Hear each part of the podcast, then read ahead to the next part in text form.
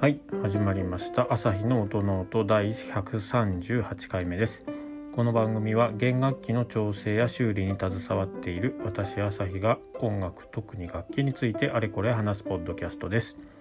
楽器本体のことから弦などのアクセサリーそして音ノートに関して思うがままに語っていきます。番組を通してバイオリンやビオラチェロなどに興味と親しみが深まってくれたら嬉しいです。はい。138回目ですね。今日も始めていきたいと思います。今日は月曜日なんですけれどもほぼ毎週月曜日の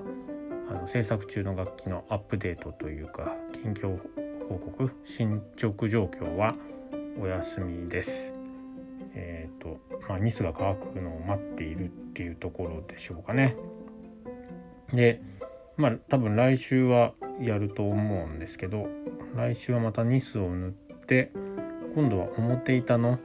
萩面の接着をやっていくつもりでいます。ですね。ですので夏の間にやっぱり萩はやっておきたいなっていうのが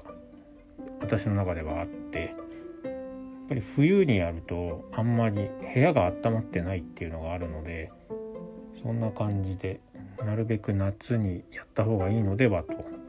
いうふうに思っている節があるんですけどまあどどうなんでしょうねまあちゃんと部屋を温めてで置けば問題はないかのかもしれないですけどこの辺は皆さん他で、えー、この番組を聞いてる職人さんでそんなことないよっていうことであれば冬にもやろうかなっていう感じにもなるんですけどももし聞いてる方で僕はこっちだよとか季節関係ないよとかやっぱり夏だよねっていうことであれば何かコメントとかいただけると嬉しいです。で今日なんですけども特に話すこともないんで、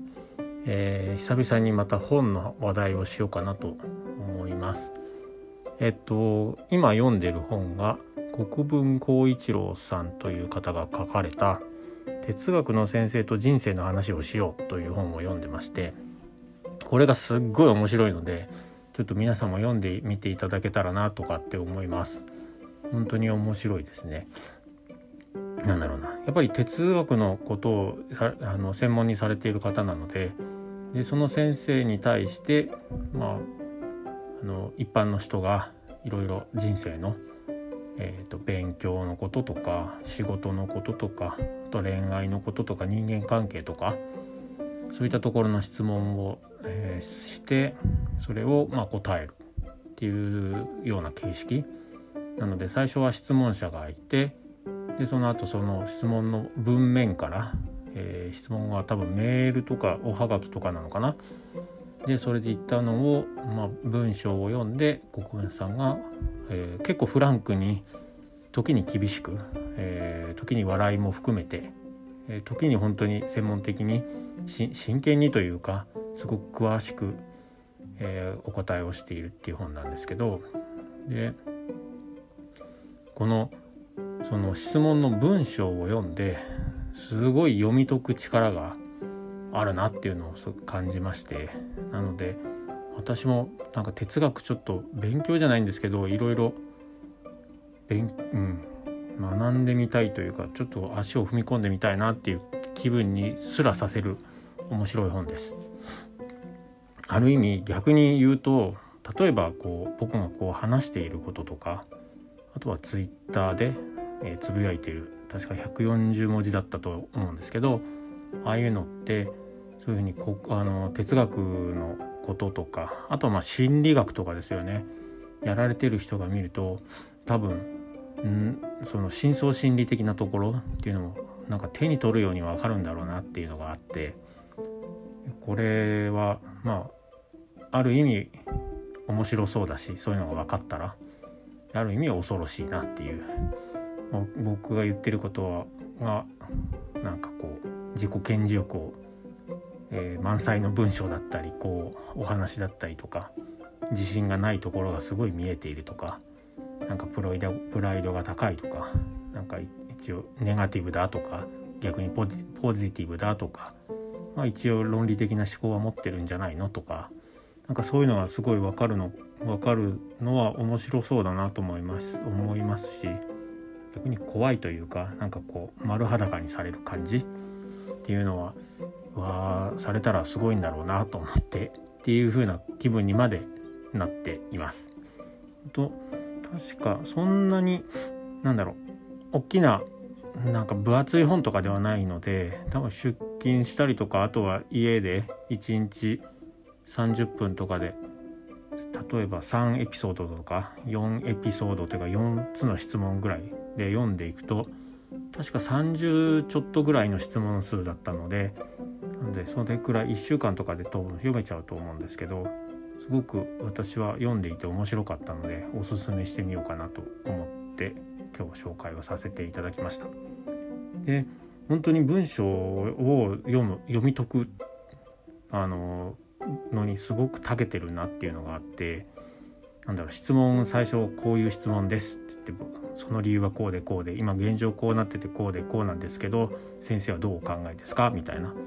感じで質問されていたらその先生国務さんが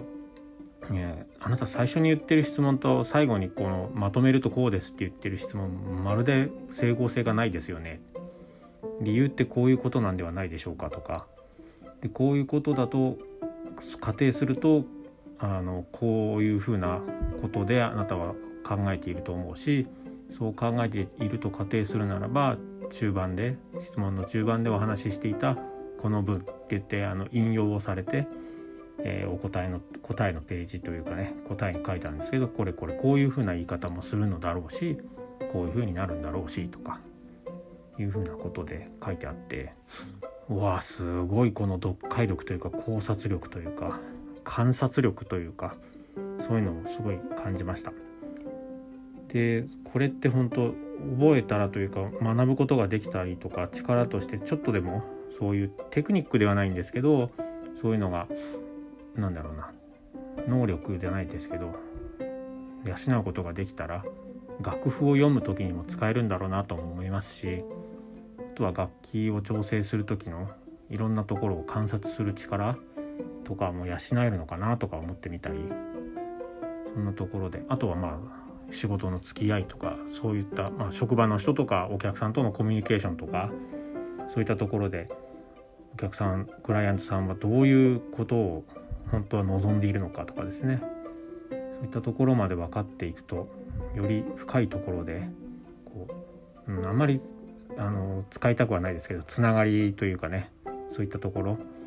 もあのあるんじゃないかなと思いますしより良い突っ込んだそういうコミュニケーションとそれをもとにした調整とかができるようになると思うのでてかってそういう感じで考えてたんですけどまあそんなに難しく考えずにあの質問に対してあの先生が答えてるっていうただそれだけを読んでいくっていうだけでも面白いと思いますし人生のヒントっていうかなんか辛い時はこういうふうに考えたらいいのかもしれないですよとかですね。こうなっちゃっているけれども今質問者さんは。でもそれって他の人もみんなそうだしそんなに焦ることはないし心配することもないし悲観することもないですよって書いてあったりですね。するのでその一回なんかうんパラッと読んでみるだけでも面白いのかもしれないなと私自身は思っております。なんか他にもうーんとなんだっけな。他にも本も読んでいてあもうタイトルとか全然本当名前とかタイトルを思い出せないんですけどえっ、ー、と直木賞と芥川賞の作品結構昔の昭和とか70、えーと、1970年とか80年ぐらいの、えーと、直木賞とかその辺のもっと前だな。でもまあその辺の、えー、昔の昔のというかねそういう賞を取っている、えー、本を読んでみたりとか感じでなるべく本は読むようにしているんですけどやっぱ面白いですよね。なんかやっぱり出勤中とかまあ職場の行き来の時にスマホを見たくはなるんですけど本持ってると本も読みたくなるっていうかそういう意味でも、うん、目も疲れないですしね。やっぱり紙に書かれた文字を読むっていうのは。なのでスマホをやっぱり見ると疲れちゃうのでなるべくスマホは触らないように触らないようにとして思っているんですけどやっぱ見ちゃいますね。これもちょっと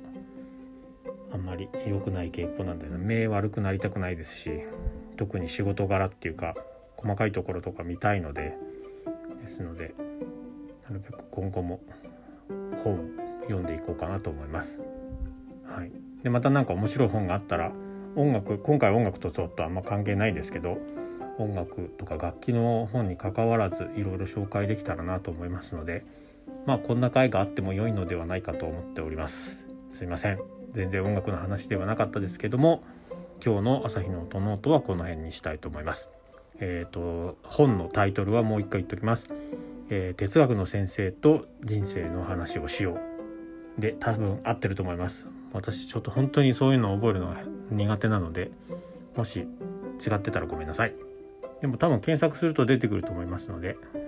ちょっとおすすめしてみたいと思います。では、えー、今日の朝日の音ノートはこの辺で。えーと、ポッドキャストもしこれ気に入っていただけた面白いなということであればフォローとかサブスクライブをぜひ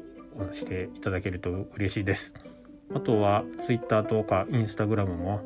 えー、このポッドキャストのタイトル「朝日の音ノート」でやってますのでもし、えー、興味があれば覗いてみたりとか質問コメントご指摘リクエストなんかあったらですねあと番組の感想とか、えー、いただけるとうんすごい嬉しいです。あの本当に自分が一方通行な感じのこの発信形態というかそういう感じなので何か反応があると尻尾を振って喜びますのでえ何かあればつぶやいてみてください。それではまた次回の配信でお会いしましょう。ありがとうございました。さようなら。